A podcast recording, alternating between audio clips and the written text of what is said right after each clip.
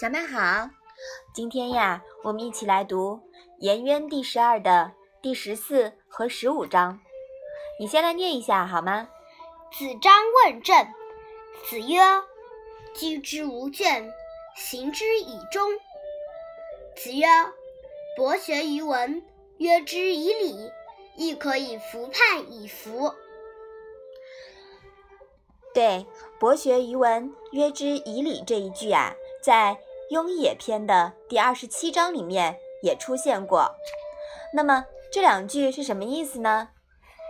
子张问如何为政，孔子说：“居其位，毫不懈怠，忠于道义，修己利人，不忘初心。”孔子说：“君子广泛的学习文化，又以礼来约束自己，也就可以不背叛自己的良心了。”嗯。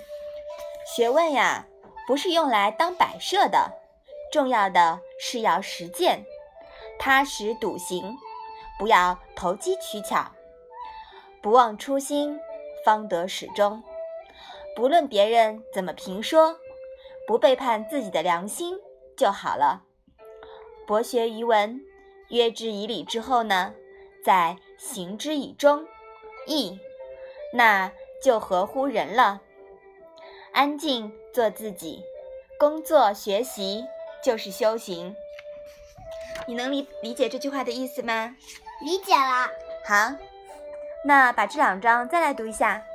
子张问政，子曰：“居之无倦，行之以忠。”子曰：“博学于文，约之以礼，亦可以服判以服。”好的，那我们今天的《论语》小问问。